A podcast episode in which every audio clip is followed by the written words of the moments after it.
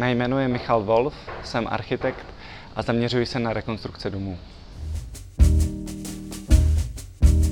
Milí diváci, já vás vítám u dalšího z našich rozhovorů na téma, jak podnikají profesionálové. Dneska natáčíme v krásném coworkingovém prostoru Opero v Praze.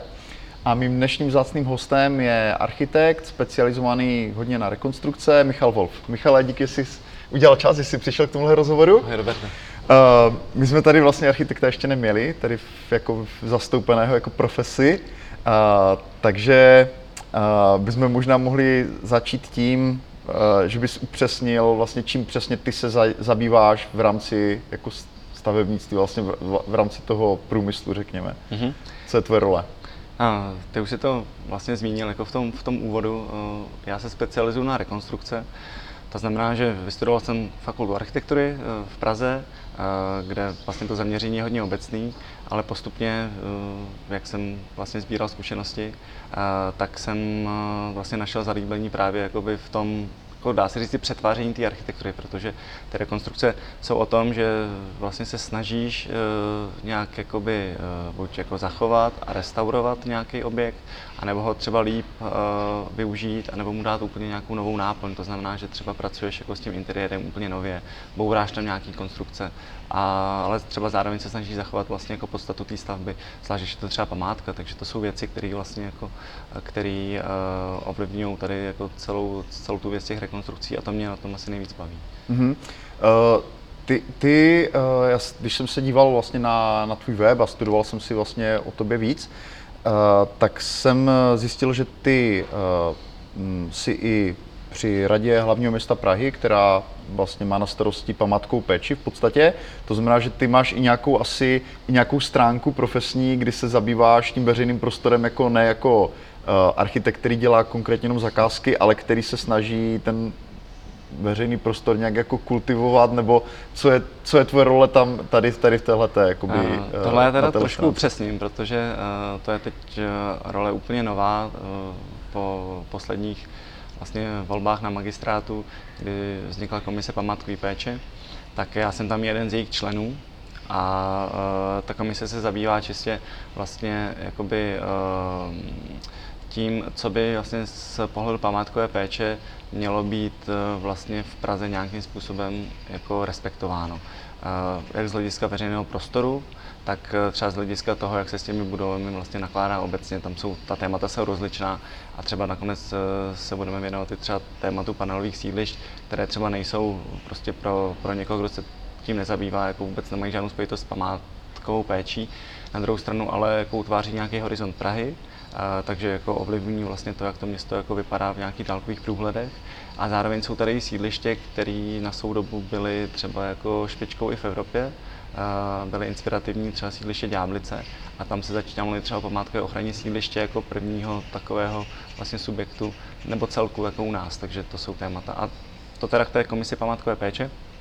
A jak jsem se k tomu dostal, je to otázka posledních třeba tří let, kdy jsem se začal víc zabývat vlastně e, hodnotnýma mm, budovama, který e, vlastní města nebo stát a zjistil jsem, že často se jich vlastně jako necitlivě, buď je necitlivě spravují, anebo se jich prostě zbavují, protože jako pro ně nemají využití a neví vlastně, jak by je mohli znovu využít a prodávají je do soukromých rukou. A to někdy v místech, kde prostě jako potom ten, ten soukromník tu budovu zneužije nebo ji třeba nechá zbourat, i když je to památka, to potom už jako vlastně nikdo nedohlídne toho, co, co vlastně se s tím stane. Přišlo mi to jako hrozná škoda. A začal jsem tehdy vlastně se zajímat o to, jestli uh, bych nenašel třeba i uplatnění jako v rámci, v rámci třeba té státní zprávy. Mm-hmm. A nějakou dobu uh, jsem potom působil vlastně v roli určitého jakoby konzultanta uh, na Ministerstvu pro místní rozvoj, což je tady tady naproti od nás vlastně přes, přes dvůr. A tam jsem měl tu možnost právě pracovat jako na koncepci toho, jak by třeba ty budovy ministerstva, historické budovy, které jsou památkama a které teď prostě jsou jednak nejsou rekonstruovaný, většina těch interiérů prostě je v žalostném stavu a jednak uh, některé prostory, které prostě by se mohly využít jako komerčně líp, tak uh, jsou prostě použitý jako sklady. Prostě je to, je, jako nebylo to, nebylo to prostě dělaný, dělaný dobře, nebyli tam vlastně lidi, kteří by rozuměli těm stavbám. A mně to přišlo jako, že to je vlastně oblast, která je velice jako zanedbaná. Ale zase na druhou stranu jsem pak asi pochopil, že ten stát, jako tam není ta vůle vlastně do těch staveb investovat, oni prostě mají nějakou vlastní agendu, třeba ty ministerstva, ty peníze dávají především tam, takže to je takový začarovaný kruh. Jo, takže uh, nějakou možnost si jako nezávislý profesionál asi měl to ovlivnit, ale zjistil si, že, že, že je omezená ta možnost zkrátka, že No, je to omezený jo. na základě toho, Velmi. prostě, uh, jakou nakonec jako tu vizi má to ministerstvo samo. Jo. Mm-hmm. My jsme tam připravovali prostě určitou, určitý koncept a nakonec prostě ministerstvo pro místní rozvoj jako mělo ministrní, nebo pořád má ministrní jakoby zahnutí ano, a premiér Andrej Babiš jako má plány s určitým ministerstvem, že ty budovy prostě prodá a udělá tu ministerskou čtvrť v těch letňanech, nebo ať to bude kdekoliv mm. jinde. A tohle se nakonec mělo týkat i toho ministerstva pro místní rozvoj, nebo možná se to pořád týká, to znamená, že jako úplně jako v tom nejvyšším vedení pak nebyla vůbec vůle do toho investovat, takže ta práce hmm. se ukázala po nějakou dobu, že by byla vlastně jako vlastně zbytečná, takže já jsem potom zase z toho ministerstva odešel. Mm-hmm. Ale to jsem, promiň, ještě, ještě to dopovím, vlastně tam jsem zjistil, že to je jako hrozně potřeba, že mě jako tyhle, tahle ta práce jako zajímá. A víc jsem se ještě začal zajímat o tyhle ty vlastně jako památky nebo ty stavby v historickém prostředí a z toho potom rezultovala třeba i ta, i ta účast v té v komisi památkové péče. Mm-hmm. Já jsem si procházel vlastně všechny položky ve tvém portfoliu. Takže mě tam právě jakoby velmi příjemně překvapilo, že tam máš jako i v podstatě věci, které se snaží jako zkvalitňovat ten veřejný prostor. Pojďme, s, dost mě překvapilo, že se zvěnoval vlastně i dost dlouho grafice, že to asi teda bylo něco, co si dělal víceméně třeba na škole nebo při studiu. Ale když se podíváme čistě na, eh, na tu architekturu, tak eh, Kdy byla vlastně ta první, ten moment, kdy jsi řekl, chtěl bych v tom podnikat a jako kde jsi bral ty první jako zkušenosti nebo kde, kde jsi vlastně ty pobral to, jak by se ta profese měla, řekněme, jako by podnikatelsky dělat? Jako radil jsi se třeba s nějakými staršími kolegy nebo uh, jaký byl ten vstup tvůj do toho podnikání? Uh, ten vstup byl uh, vlastně daný především tou praxí. Jako na, na škole tam prostě člověk jako do toho eh, měl, vlastně neměl moc, moc velký vhled, protože ta škola ho zatím, nebo za mých studií, teda myslím si, že pořád to tak na většině těch jako škol architektury je minimálně jako asi v Praze, ho vlastně špatně připravuje na to, co to znamená jako být architekty po té jako manažerské stránce třeba. Hmm. Jako, ona tě jako naučí samozřejmě, jak eh, projektovat a, a jak se tak trochu i ano, prezentovat. Ty oborové věci, Ty, ty oborové věci. Jo ale, ale, ale potom jako vedení té kanceláře, když je to třeba jednočlenná kanceláře, když si ji vedeš sám, tak to, to, to, to tě nenaučí a je potom otázka toho, jako vlastně kde, kde ty zkušenosti získáš. A, a já jsem já jsem plánoval, eh, že bych si rád vlastně udělal brzy jako autorizaci, abych eh, mohl být vlastně závislý pouze sám na sobě, mohl pracovat sám na sebe. Takže jsem dělal tříletou praxi hned po škole eh, v ateliéru Petra Hajka a tady během těch třech let jsem vlastně sebral podle jako aspoň sebe nebo tehdejšího jako svého odhadu jako veškeré zkušenosti, které jsem jako si myslel, že potřebuju na to, abych po těch třech letech, co jsem si udělal tu autorizaci, mm-hmm. tak jsem mohl začít, ale ono tři roky jako nakonec nejsou zase taková jako doba, člověk taky v té kanceláři nedělá úplně všechno, eh, nebo nestihne všechno vlastně jako, eh, jako eh, si vyzkoušet. Takže potom si myslím, že jako nejvíc těch zkušeností člověk potom získá fakt až těma jako létama té mm-hmm. praxe. Potom jsem teda jako pracoval buď s kolegama v nějakém menším týmu, anebo potom sám na volné noze. Takže je to někdy pokus omyl, prostě je to jako taková, jsou to zkušenosti, jako člověk si to předává, něco, něco vezme z toho, kde, kde pracuje, něco potom jako se přiučí i vlastně tím, jak ten koloběh potom toho profesního života mm-hmm. jde dál. Uh, já když se na to podívám jako čistě laicky, tak mi přijde, že eh, v té architektuře uh, musí být dost těžké odhadnout náročnost toho projektu nějakou časovou, že, že ono se to uh, je to rozložené jako v čase poměrně hodně, že ty předpokládám, že to může táhnout i měsíce ty zakázky některé, nebo ne i delší dobu. A takže mě docela zajímá, jakým způsobem jako v prvé řadě naceňuješ uh, ty zakázky, jak, jak dokážeš odhadnout, jestli se to nějak dělí na nějaké etapy, nebo jestli skutečně jako dáváš cenu jako já nevím, třeba za studii a pak za třeba celý projekt, nebo jak, jakým způsobem pracuješ ty a jak minimalizuješ to riziko, hmm. že těžce neodhadneš uh, jako tu náročnost toho projektu nebo toho klienta, že? protože jsou klienti, kteří jsou jako naprosto v pohodě, ale jsou to puntíčkáři a jako rádi řeší úplně ty nejmenší detaily a očekávají od tebe, předpokládám jako architekta, že tebe ty detaily taky budou zajímat. No, uh, ono, já jsem se teda jako musel smát, když jsi jako mluvil o tom, že to trvá měsíce a někdy i roky, tak některé ty projekty skutečně trvají roky, ale uh, tam bych oddělil dvě věci. Jedna věc je ta projekční fáze, a pak je vlastně ta stavební fáze. Jo. A jako za tu projekční fázi je vždycky odpovědný ten architekt, jako v tomto případě já. A tam teda jako si to musím rozplánovat tak, aby to skutečně vycházelo, aby jednak člověk sám sebe nedostal do nějakého, do nějakého presu nebo, nebo zbytečně zase jako ten klient třeba nečekal eh, na to, až to bude, eh, nebo prostě, aby, aby to bylo nějaká, v nějaký rozumný míře prostě ten, ten, ten, ten, ten spát těch, těch věcí a hodně záleží na tom samozřejmě, jaký rozsah nebo jaký typ toho projektu to je. Takže eh, já si myslím, že se dá odhadnout vlastně všechno, ale čím je to vlastně složitější projekt, tím je potřeba počítat se s nějakýma rezervama. Takže tam se pak bavíme jako o té projekční fázi, třeba když se dělá nějaký byt nebo nějaký jako menší dům, nějaká rekonstrukce, tak to může být několik měsíců. Pokud je to nějaký větší projekt, tak je to třeba rok a půl té přípravné fáze, protože v rámci projekční fáze teda eh, se bavíme o nějaké studii, nebo nějaké přípravě té zakázky, pak, pak eh, o studii a pak o tom, že se řeší teda, jakým způsobem se to bude podávat na úřad, tak to vlastně bude procházet přes všechny tyhle ty úřední povolení. A pak je to většinou ta dokumentace pro územní řízení, pro stavební povolení. A pak je dokumentace prováděcí, kde se už skutečně rozkreslují ty věci tak, jak se budou stavět. A uh, u těch složitějších staveb třeba jenom ta prováděcí dokumentace může zabrat prostě pět měsíců práce. Takže, mm. takže tak to je ta část projekční. A u té takže uh, ty naceňuješ jakoby ty Já jsem si to nacení vlastně jo? ještě nedostal. No. Okay. já, já naceňuju vlastně jenom tu projekční část, protože já to za tu stavební jako nemám odpovědnost, protože za to ručí nějaký zhotovitel, jakoby stavební firma, když to úplně zjednoduším. To znamená, že jako na základě toho projektu, který já navrhnu, tak uh, já nebo většinou teda ten investor si poptá firmy, který uh, mu zašlou nabídky na to, za kolik prostě mu to postaví a i s nějakým termínem samozřejmě. A já jsem potom odpovědný uh, za takzvaný autorský dozor, což znamená, že potom na tý, až když se to staví, tak na té stavbě já prostě docházím třeba jednou týdně a dívám se na to, jestli oni to dělají podle toho, co je v tom projektu skutečně nakreslené. Jestli, když tam navrhnu, já nevím, že to bude cihelná zeď, nebo tam prostě bude, uh, Jasně. já nevím, nějaká, nějaká barevnost nebo nějaký typ prostě uh, materiálu, takže ho tam skutečně dali a ne, že ho vyměnili prostě třeba za nějaký levnější výrobek, aby prostě si třeba ušetřili a, a mm. tak.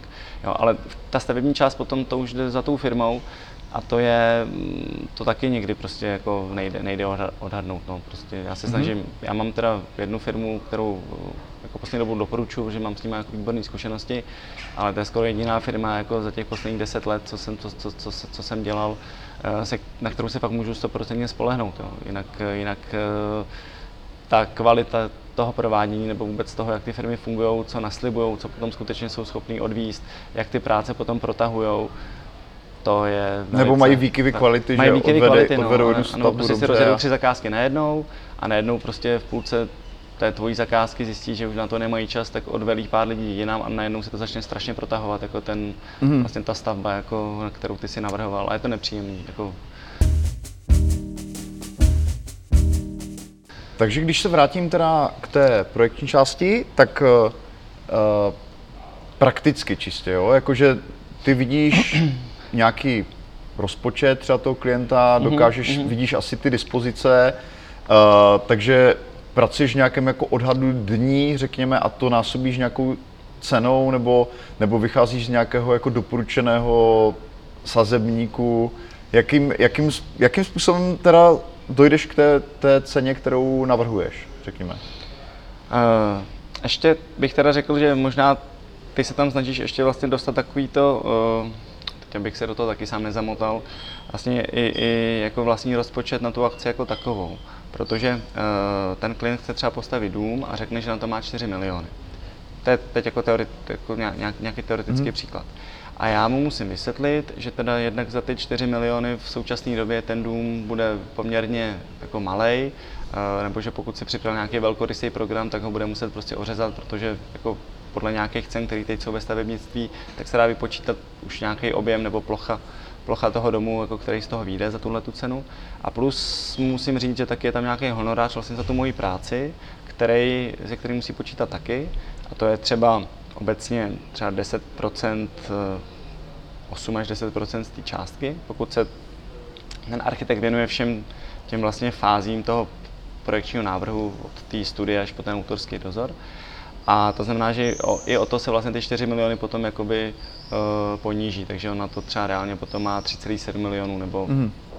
Jo, takže a potom já se snažím to samozřejmě dodržet, protože uh, je to všechno o té diskuzi. To znamená, že když on si uvědomí, že jako bude mít menší dům, tak třeba jako začne řešit nějaký úvěr, takže nějaký peníze třeba že ještě získá. A když to tak není, když prostě je to úplný strop, tak ten dům se jako navrhne, ale prostě bude omezený tím, že prostě třeba tam nebudou tak velký ložnice, prostě hmm. budou tam vždycky jako nějaký limity, ale to vůbec neznamená, že ten dům bude mít kvalitní, to vůbec ne, spíš jako, jako je to vždycky o tom si prostě říct, jako všechno jde, všechno jde. Takhle, Takže ty si říct. v podstatě do značné míry jako hodně determinovaný rozpočtem toho klienta, ze kterého se nějakým percentuálním odhadem jako stanoví teda uh, tvoje odměna a ty si pak rozvrhneš ten čas tak, abys vlastně navrhl ten projekt jako v takové kvalitě a v rozsahu, aby, no. to, aby se ti to vyplatilo zkrátka. Ta, od, ta odměna se úplně obecně většinou stanoví jako z toho, eh, vlastně z té ceny těch stavebních prací, jako z ceny té stavby jako takový. To je u těch větších akcí. U těch menších akcí uh, to většinou dělám třeba i hodinovou sazbou. To znamená, mm. že tam, jako když uh, prostě je to třeba rekonstrukce bytu a vychází, vychází to tak jakoby nejlíp na tu domluvu, že třeba oni, já nevím, jako těch peněz skuteč, skutečně moc nemají a chtějí platit jako za, tu, za tu práci, kterou prostě, jako, na kterou se jako domluvíme, tak chtějí vidět vlastně jako ty, jako ty hodiny v tom, tak potom je to na téhle bázi. Mm-hmm. Jo. Ale uh, jako nech, takhle nemyslím, ne, aby Jak to, se aby, pohybuje aby to, ta hodinovka, řekněme, to, orientačně tvoje? Ta hodinovka se orientačně pohybuje kolem 600 korun na hodinu. Mm-hmm. Jo, záleží, záleží na tom taky, co to je za jako typ, typ, typ činnosti, ale většinou, když je to i s vizualizacemi a když je to vlastně jako nějaká kompletní studie plus jako ty další věci, mm-hmm. tak je to tak těch 600 až 800 korun bych řekl. No, no. Díky. Uh, ta cenotvorba je, myslím, myslím jasná teďka, jak, jsme to vysvět, jak jsi to vysvětlil. A uh, pojďme, pojďme trošku dál, uh, jako podívat se na získávání těch, těch klientů, jako mm-hmm. zase, jo, jako čistě laicky, Eh, mi přijde, že ta architektura jako hodně hraničí s uměním, že to jméno toho architekta je v podstatě pravděpodobně asi u těch známých jmén jako hodně významným zdrojem těch zakázek, že ten člověk jako, že se o něm zkrátka mluví. A jak, jak vlastně máš postavenou eh, ten svůj osobní marketing ty, to znamená, jak ty se vlastně běžně dostáváš jako k zákazníkům nebo k potenciálním klientům a eh, jestli třeba děláš sám ty něco pro to, aby aby si v podstatě stimuloval tu poptávku? Uh, já... Nejlíp funguje, řekněme. Jako ten, ten stimul je asi dvojího charakteru, je takový klasický, to, že mám webové stránky, eh, nějak na ně odkazuju, tam taky prezentuju svoji práci. A potom mm, já se třeba v, v poslední době věnuju i rekonstrukcím panelových domů, takže uh, je to třeba i tím, že uh, uděláme třeba studii, tu studii prezentujeme někde na webu a nebo na webu, který se zabývá právě tématem jako paneláků. A potom třeba ty jednotlivé SVčka nebo ty lidi, kteří prostě jako mají zájem o tenhle ten typ služby, jak se třeba sami ozývají. Tohle se nám už několikrát osvědčilo, že vlastně na základě třeba nějakého článku, kde jsme prezentovali třeba nějaký jakoby podle nás nový přístup k tomu, jak řešit interiér nebo i exteriér panelových domů, tak jako na to byly, na to byly reakce, takhle jsme získali jako uh, klienty. Mm-hmm. Ale jinak uh, nechci teď, aby to vyznělo nějak jako špatně, ale já jsem vlastně nikdy moc uh, jako si ani promo nedělal vždycky ty zakázky tak nějak postupně přicházely ze začátku z okruhu mých známých a potom mi prostě na základě toho, jako, jaký byly reference třeba na, na, na ty práce, mm-hmm. co jsem dělal. Takže já jsem jako nikdy nebyl asi v, v tom stavu, že bych najednou jako neměl třeba práci a musel bych hodně přemýšlet o tom, jakým způsobem budu dělat ten marketing, kde teď najednou jako seberu ty, seberu ty klienty. Já mám ten web a uh, to, mě, to mě vlastně jako vždycky, mm-hmm. vždycky zatím mi to stačilo. Ty říkáš my, uh, takže předpokládám, že máš teda asi nějaký tým kolegů, se kterými rád spolupracuješ, na základě čeho hm si vybíráš uh, své spolupracovníky. A když jsem si procházel to tvé portfolio, tak jsem viděl, že um, evidentně děláš hodně i pro kamarády, takže asi i s kamarády. Uh, ale jaké jsou tvoje osobní předpoklady, co by měl mít spolupracovník, kterého ty jako chceš do týmu, se kterým chceš spolupracovat? Jaké jsou vlastnosti, které hledáš u kolegů, u subdodavatelů, řekněme taky? Uh je to asi jednoduchý, nebo já to vidím docela jednoduše, musí mít jako podobný pohled na tu architekturu, to znamená, musíme si rozumět vlastně v tom, jako, co tím domem jako chceme, chceme dělat, protože ty názory v řadách, v řadách architektů jako samozřejmě se, se, se různí. A mm, potom si musíme rozumět i lidsky. To znamená, že jsou to, jsou to většinou lidi, kteří znám ze školy, jsou to moji jako už kamarádi prostě z dob studií, anebo nebo lidi, na který jsem narazil v průběhu prostě svojí praxe a zaujala mě jejich práce a zkusili jsme spolu nějaký projekt a bylo to fajn, takže jsme potom třeba v té spolupráci pokračovali.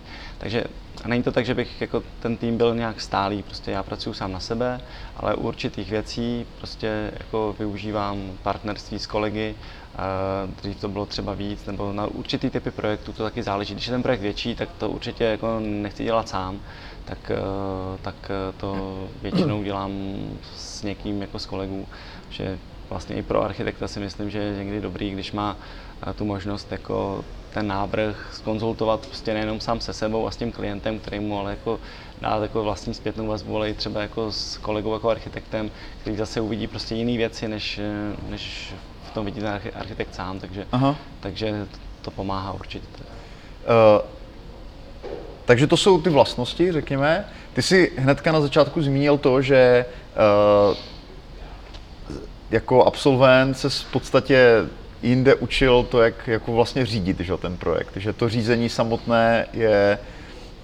je samo o sobě náročné hodně.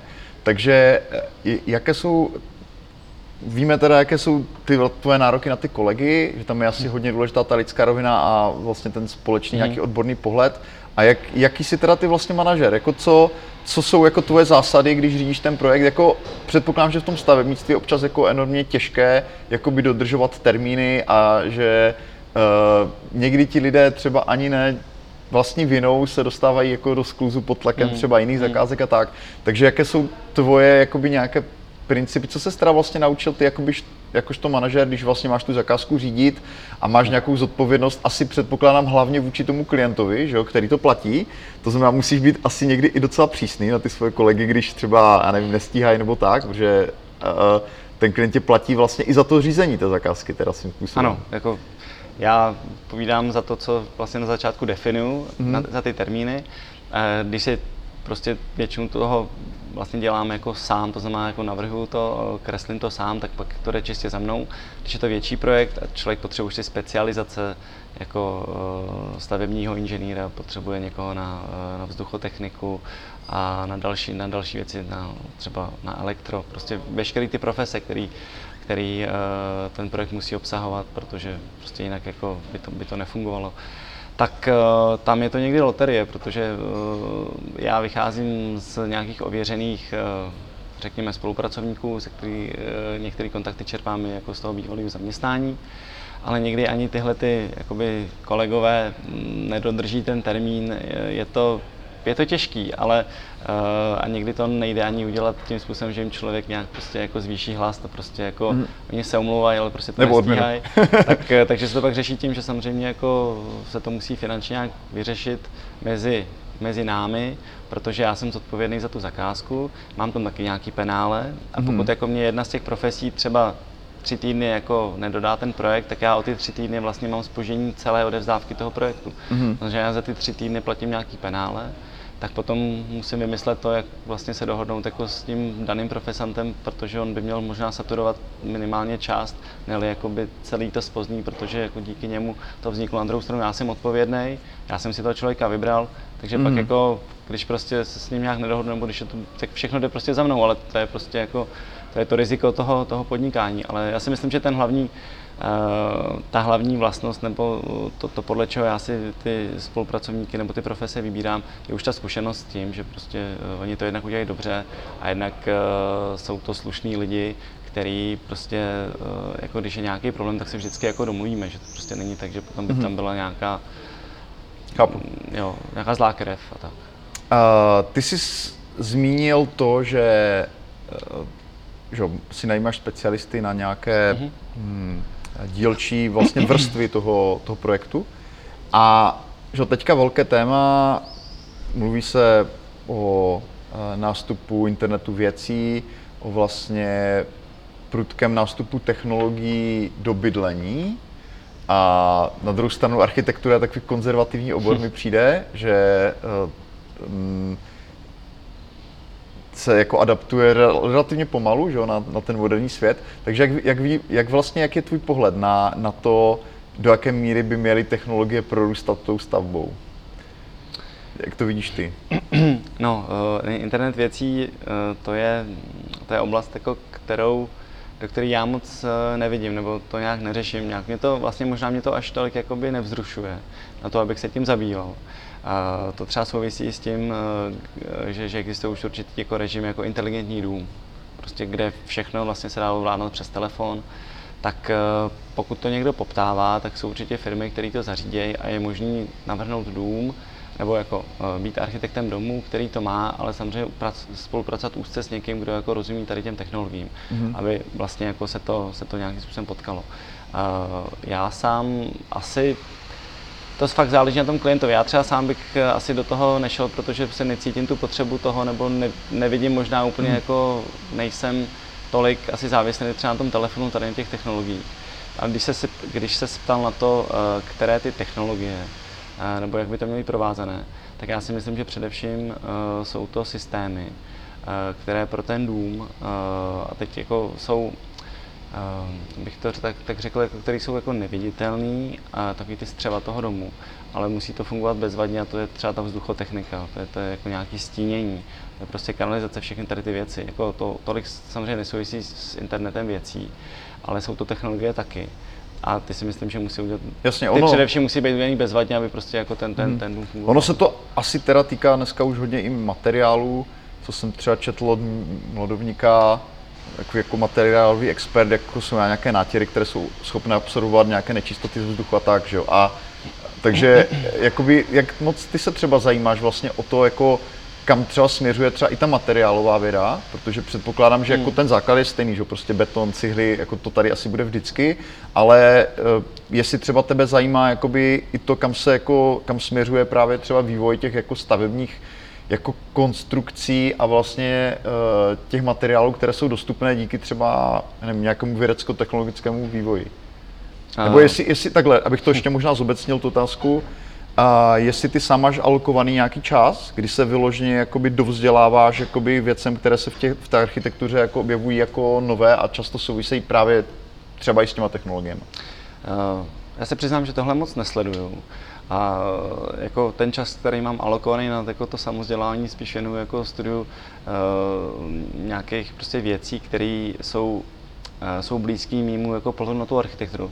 A to bych jako definoval asi jako takový jako praktický a jednoduchý způsob, takový jako vlastně až skoro minimalistický přístup, mm-hmm. kdy prostě i jako ten internet věcí tam prostě jako teď to řeknu natvrdo, jako nemá moc místo. Já prostě vycházím jako z nějakých zaběhnutých uh, jakoby uh, pravidel.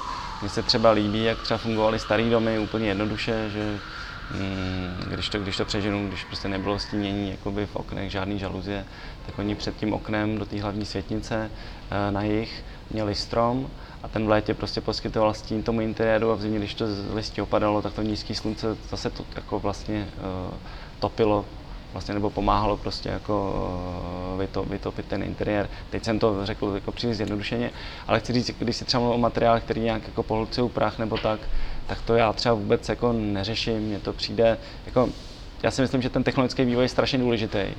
To jako bude posouvat tu civilizaci jako strašně moc dopředu, ale v těch mých projektech jako podle mě to jako vůbec není jako na, na, na pořadu dne a spíš se snažím prostě vymyslet ten interiér nebo ten dům tak, aby to fakt fungovalo dobře, dispozičně, prakticky, aby tam potom jako ten prach třeba jako na nějakých nesmyslných místech vůbec nevznikal, než aby tam potom musel být materiál, který ho polcuje. Jako, teď, jako když to nějak se pokusím popsat, jako, mm. jako aby to bylo založené na nějakým prostě jako praktickým přístupu a nebyly tam mm, jakoby nesmysly, které by si žádali nějaký další řešení třeba. Říká Michal Wolf. Michale, moc děkuji za rozhovor. Děkuji.